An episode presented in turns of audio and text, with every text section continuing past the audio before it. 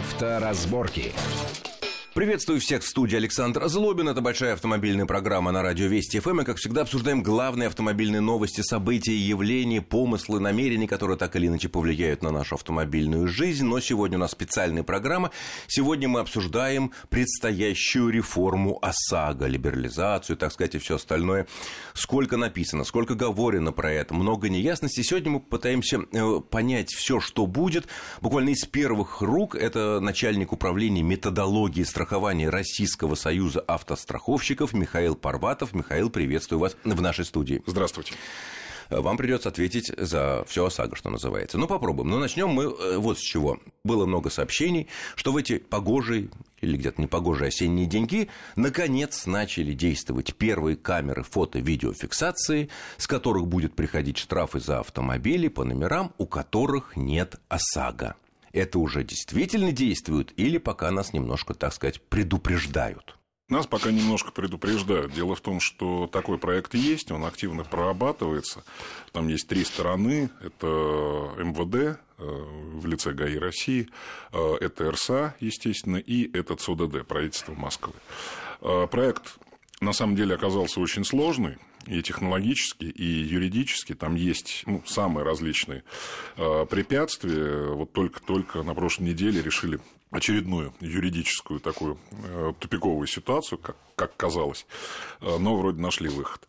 Э, поэтому э, проект развивается, мы к этому идем, уверен, что это будет. Когда будет, затрудняюсь сказать, потому что три стороны, да, не все зависит от нас, зависит от готовности других сторон. Тут пресса описывала такую схему. Ну, понятно, все волнуются, а не будет ли каких-то ошибок, потому что, вопреки некоторым заявлениям, что если вдруг какая ошибка произошла, и вообще буду штрафовать один раз в сутки. Проехал под сколько-то камерами, да, ОСАГО у тебя, допустим, нету, или там ошибка, но будут один раз в сутки. Потом появились сообщения, что сколько раз бы ты без ОСАГО или как система считает, что ты без ОСАГО, проехал под этими камерами, столько раз прилетит этот штраф по 800 рублей. Но вот э, как бы э, схема описывается такая. Хочу понять, действительно ли она именно вот э, как она описывается, и, и все ли тут готово. Вот вы как страховое сообщество, страховщики, формируете массив данных обо всех действующих полисах ОСАГО и передаете в ГАИ. Э, там будут данные о машине, там ВИН, номер шасси и так далее. МВД дополняет сведениями номер автомобиля и передает уже в ЦОДД. А тот с помощью видеокамеры выявляет автомобиль, по которому нет никаких данных, и это сигнал о возможном нарушении. Потом это все попадает в ГИБДД, а ГИБДД опять у вас, страховщиков, запрашивает, есть полис у этой машины или нету. И если вы подтверждаете, что нет, то, соответственно, выписывается штраф. Вот это правильные схемы и вообще все ли готово, чтобы она действовала? Потому что она довольно такая действительно сложная. Она действительно сложная. А схему в целом э, вы описали правильно, это действительно так. И э, такой страховочный запрос он предусмотрен, когда СОДД э, передает финальный список машин, у которых нет, на которые нет полисов в МВД. МВД, тем не менее, повторно запрашивает РСА. У вас уже? Да, угу. да, да. Проверяет. То есть да. есть надежда, что ошибок будет, по крайней мере, мере, немного, да? Да, мы очень на это надеемся. Так, хорошо. А что касается вот этих сообщений, что сколько раз проехали под камерами, э, столько раз нас в этот день и оштрафуют, если у нас нет опять ОСАГО или система посчитала, что нет. Ну, скажем так, э, мы проработали этот вопрос с юридической точки зрения. Это возможно. Каждый То... раз? Да. Под каждую камеру? Под каждую Как со скоростью? Да. Понятно. Хорошо, следующий вопрос. Теперь о э, предстоящей реформе уже непосредственно системе ОСАГОВ, либерализации тарифов в обе стороны, вверх и вниз. А вот э, говорится, что в самое ближайшее время, может быть, уже в этом году, ну, в ближайшие месяцы, э, тарифы ОСАГО будут расширяться на 20% вверх и на 20% вниз. Да. Правильно? Да. Хорошо. А не получится ли так, что страховые компании, ну, естественно, в погоне, это нормальный бизнес, есть бизнес, будут ради прибыли всем предлагать тарифы по максимуму? Потому что, ну, как бы, есть возможность, а почему бы не... Ну, бизнес, понятно все. А конкуренция? Что значит конкуренция? А что, трудно договориться между собой? Ну, практически невозможно. На рынке ОСАГО сейчас 51 страховая компания. Ну, я думаю, 80% всей, всей ОСАГО, рынка ОСАГО, ну, 3-5, ну, наверное, компаний, нет? Ну, я бы сказал 5-8. А, а ФАС? Ну, ФАС, пойди докажи. Как тут доказать? А так, так получилось. Нет. Центробанк разрешил прибавить 20%, РСА как бы все это тоже утвердила, ну и хорошо, вы знаете, поехали. Вы знаете, я не думаю, что это произойдет. А, более того, в этой реформе очень важно, а, важен второй этап либерализации тарифов, как его определил Центральный банк. Это возможность... А Центробанк контролирует это все, он регулятор этого процесса. Центробанк... Ну, чтобы было понятно слушателям. Центробанк регулятор этого процесса, да. И Центральный банк, озвучив дорожную карту либерализации стабилизации тарифов, сказал следующее, что на втором этапе мы установим э, возможность страховщика э, определять индивидуальный тариф для каждого страхователя. Вот, вот от этого тут поподробнее. Во-первых, а когда предполагается сделать этот второй этап?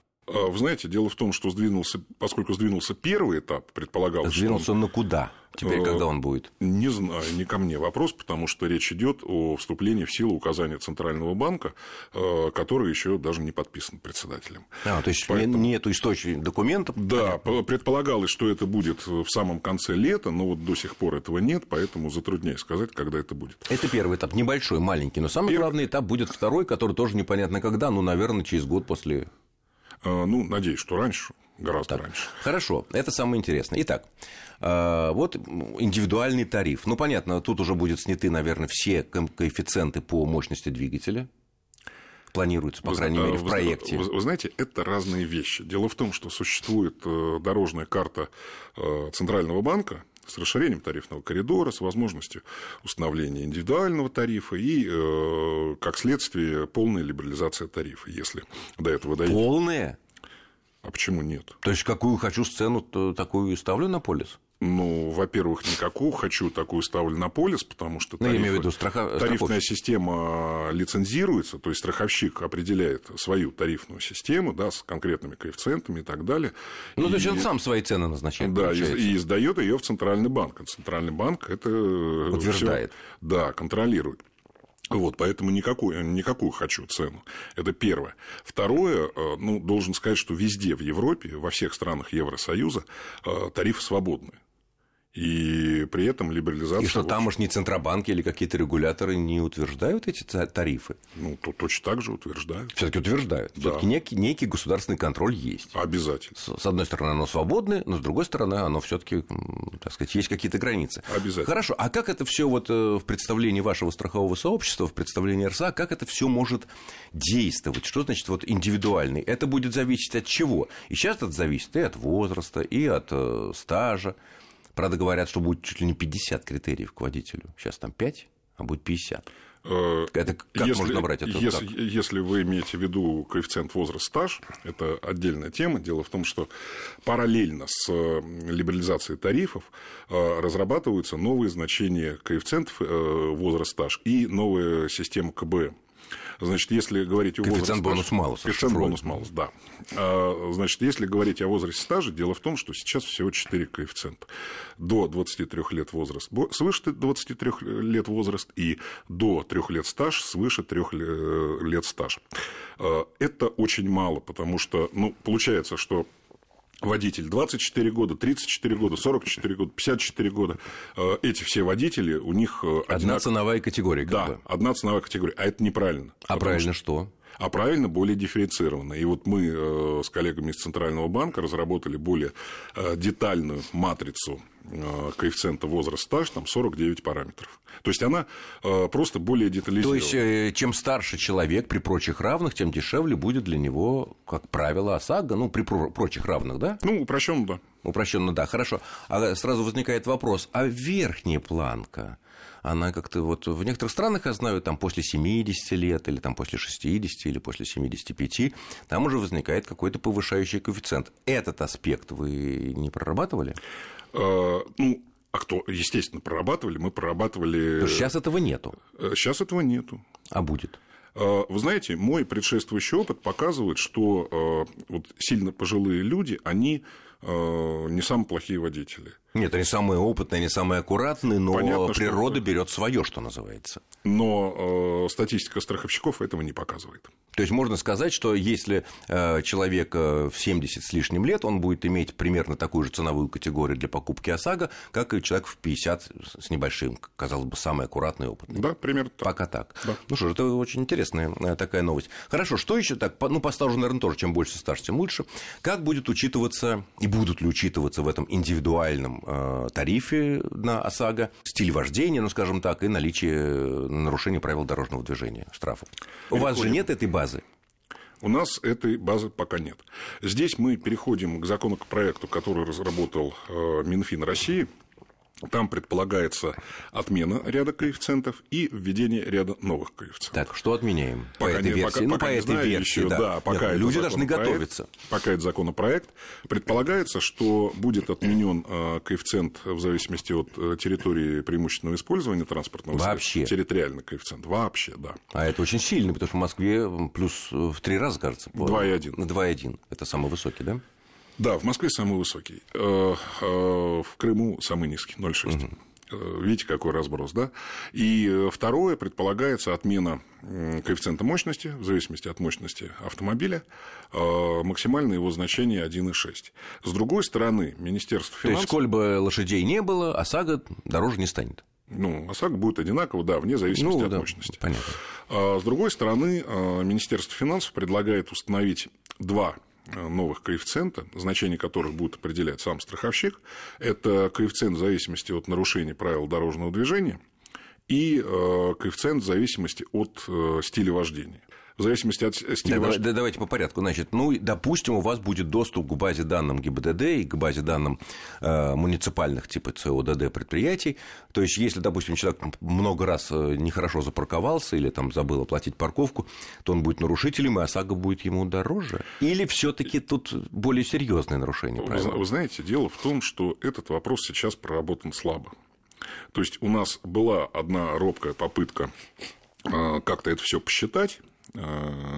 честно говоря, там не очень получилось. И на этом, собственно, все закончилось. А серьезных э, просчетов, вот, детальных, о которых я бы сейчас уверенно мог сказать, их сейчас не существует. Нет, на самом деле, я думаю, все согласятся, и абсолютно логичный западный опыт это показывает, э, когда все давно уже десятилетиями там все прорабатывалось. Если у человека там за год довольно много штрафов, за, ну, не, не, не имеет значения даже оплаченные, не оплаченные, за нарушение правил дорожного движения, серьезные, ну, там, скорость, да, там, красный свет, там, не знаю, выезд на встречку, то логично, конечно, что он вводит не так аккуратно и не очень хорошо себя ведет на дорогах, и логично, что страховка для него стоит дороже.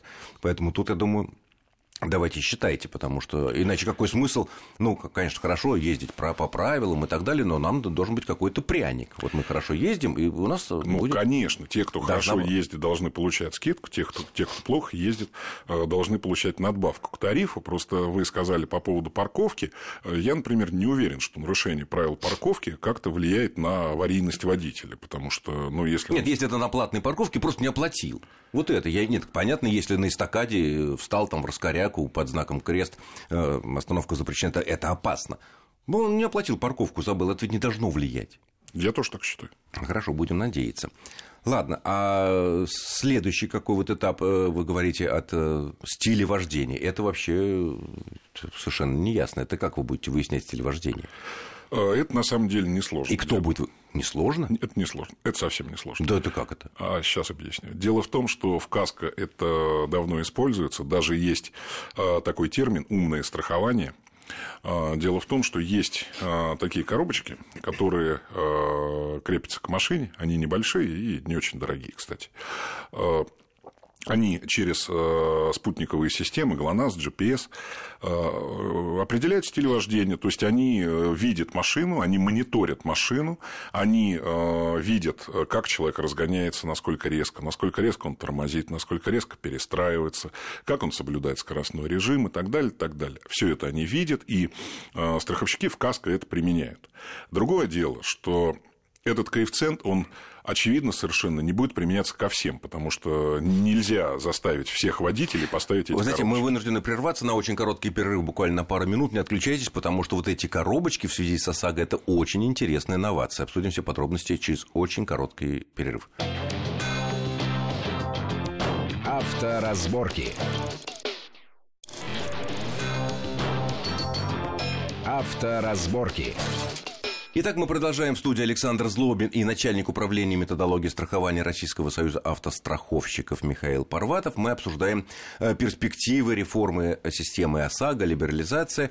И выясняется, что вот по одному из законопроектов, который обсуждается, э, страховщики при определении стоимости нашего полиса ОСАГО будут учитывать в том числе и стиль нашего вождения, который они будут выяснять с помощью специальных устройств, которые будут установлены в наших автомобилях и которые будут в режиме реального времени передавать страховщикам или уполномоченным каким-то лицам, чтобы они видели, как мы ездим, как мы соблюдаем, так сказать, правила дорожного движения, как, насколько резко мы разгоняемся, насколько резко мы тормозим и так далее, и так далее. Э, сразу такой вопрос, Михаил. А эти коробочки, пусть они даже такие незатейливые устройства, но сколько-то они денег все таки стоят, и установка, и так далее, это за чей счет будет?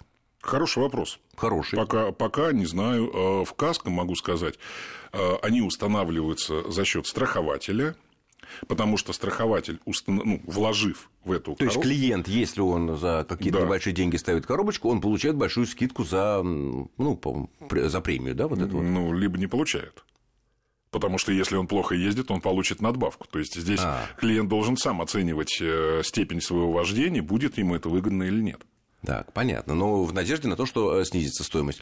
А с ОСАГО вы что, предлагаете тоже предлагать такую услугу? Потому что иначе как вы узнаете, как, насколько лихо человек ездит, насколько он э, соблюдает правила? Я считаю, что да, потому что, ну, опять-таки, опыт КАСКО показывает, что у страховщиков есть договоры с соответствующими организациями, которые эти коробочки изготавливают, устанавливают.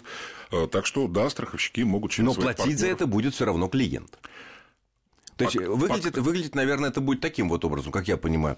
Вот приходит человек, говорит, так, какой у меня тут индивидуальный тариф, да, возраст, стаж, машина такая, там, да, ну, регион уже не считается, когда все это произойдет, да.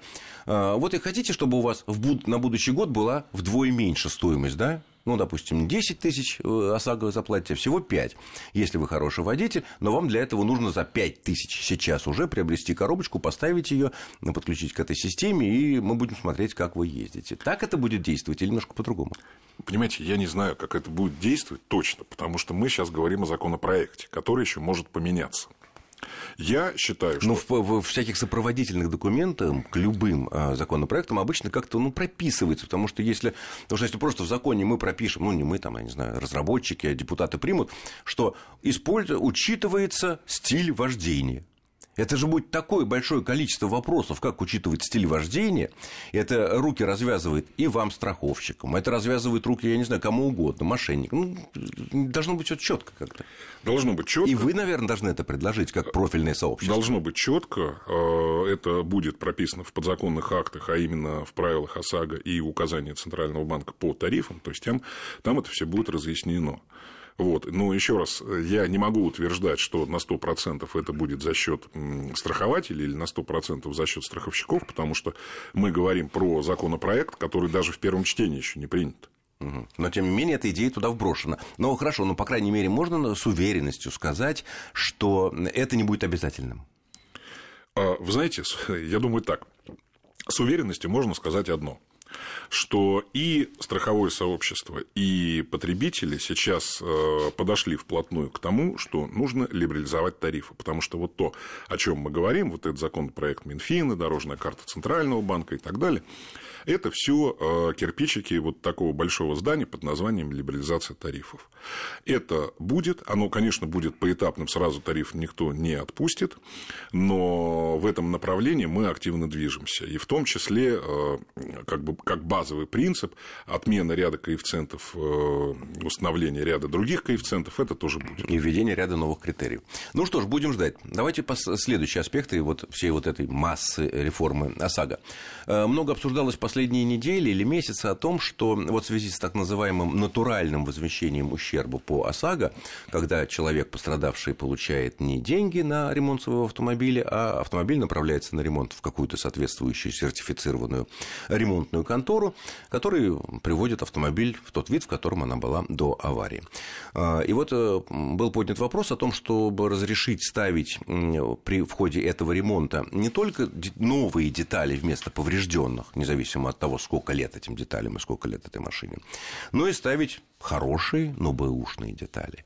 Это действительно теперь будет уже распространено и широко использоваться. Своя логика, конечно, в этом есть. Если помято крыло, которому ну, даже 8 лет, ну, уже какая-то элемент ржавчины, что-то такое там уже присутствует, понятно, что дорого ставить, может быть, даже жирно сказать, э, ставить новое крыло, да, но, с другой стороны, это крыло, ладно, оно там скорость, на скорость не влияет. А если это какие-то важные там реле, важные там, я не знаю, штуки?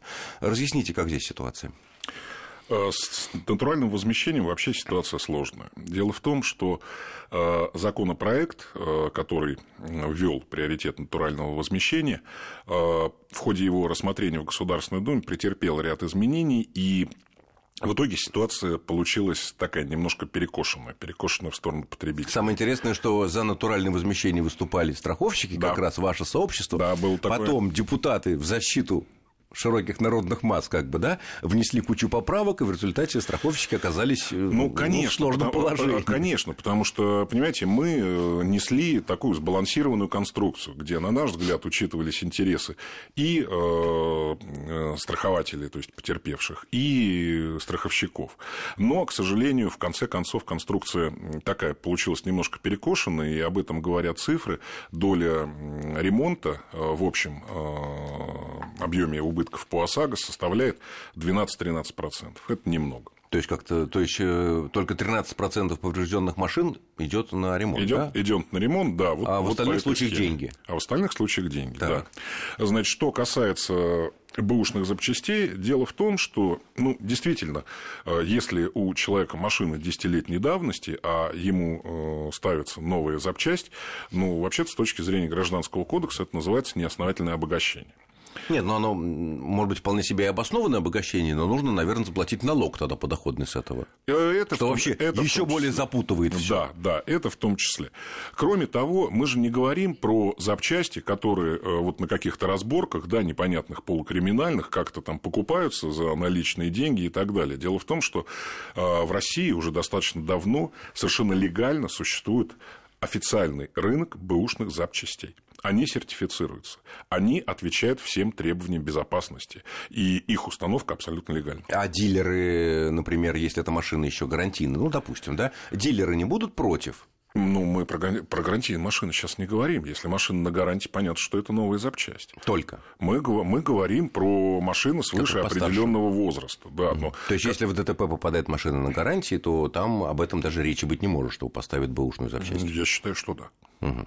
Понятно. Хорошо. Ну, а вот эта идея, будет она дальше распространяться все таки и как-то вот контролировать вот этот процесс кто-то? Может ли, допустим, клиент отказаться и сказать, что давайте я лучше доплачу, но лучше пусть новую поставят деталь? Как вот здесь? Вот, Или знаете... вот как, как вот решено, как страховщик решил, направляя на ремонт в тот или иной сервис, так и будет? Вы знаете, сложно сказать, потому что мы сейчас обсуждаем только идею. Вы сейчас так глубоко... А, то есть это не делается пока?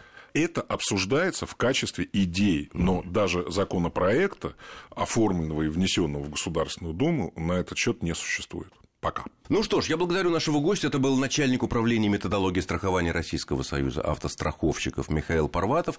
Михаил, спасибо за интересный познавательный разговор. Понятно, что не все удалось. Да? Много, настолько много идей вокруг ОСАГО, что просто ну, разобраться очень трудно. Тут-то это, тут-то это, и этот законопроект. Ясно, что мы будем продолжать разбираться и предупреждать наших слушателей о том, что их ждет, ну, в плане денег э, за полис ОСАГО. Э, спасибо. С вами был Александр Злобин. Всего хорошего и будьте аккуратны на дорогах. Авторазборки.